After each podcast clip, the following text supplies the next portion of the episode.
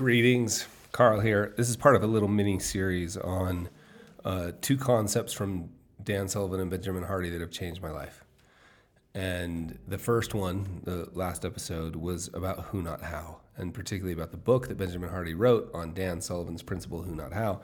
And now I want to talk about Dan Sullivan's principle 10x is easier than 2x, which is also a book that Benjamin Hardy wrote along with Dan Sullivan.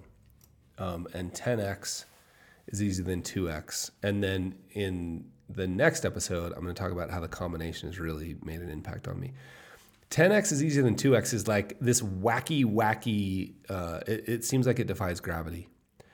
Um, and I can't tell you how much the book is having an impact on me. And it's it's all around this idea of the clearer and clearer we get about the job that we do, um, and the more time we spend on that, the, then then we think about like, look, in terms of how however you want to measure growth, and I'm Dan Sullivan, you know, largely using revenue as the growth number, but it, it could be anything like listeners, you know, if you had some quantifiable way to measure impact, revenue, profit, personal income, like whatever the number is.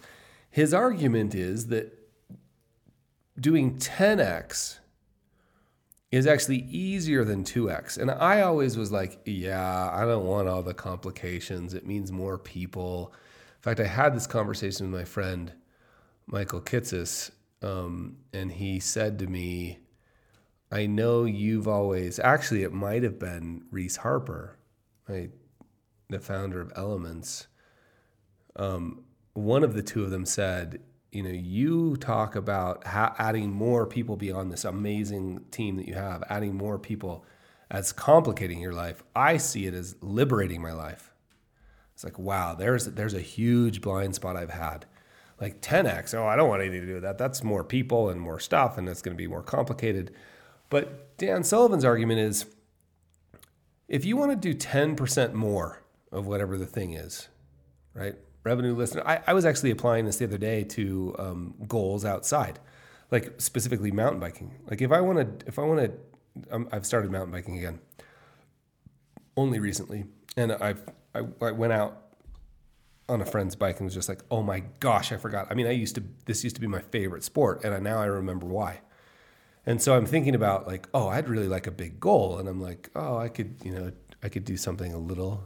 Um, so I'm even thinking about it in terms of outdoor goals. But if you want to just improve, like if you want to, I mean, doubling is a pretty big deal.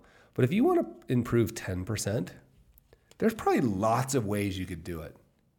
You know, if you apply it to anything, like there's lots of ways I could I could grow the listenership of this podcast by 10% or 20%. There's lots of different things I could do.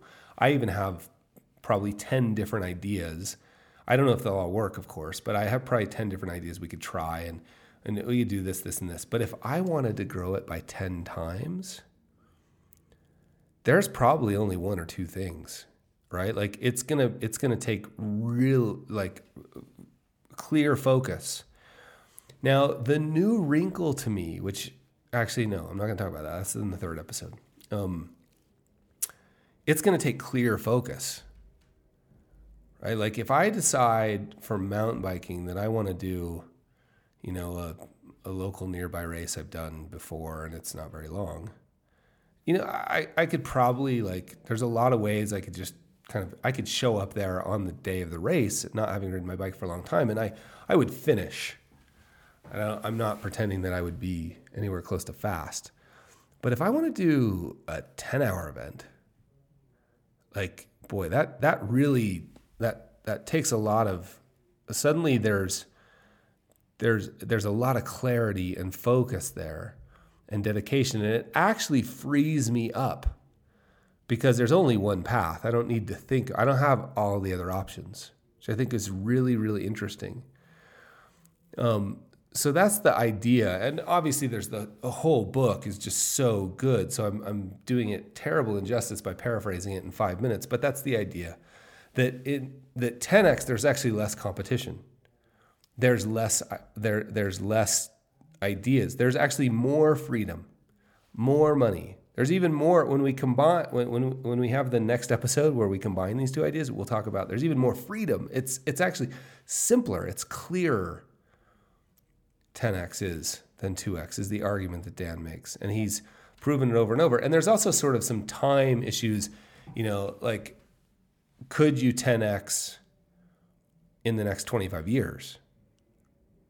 Well, that's a really interesting discussion it's much easier to think about 10xing in 25 years. Well, could you do it in 10 years? Right? But we're not saying I want to 10x my revenue next month.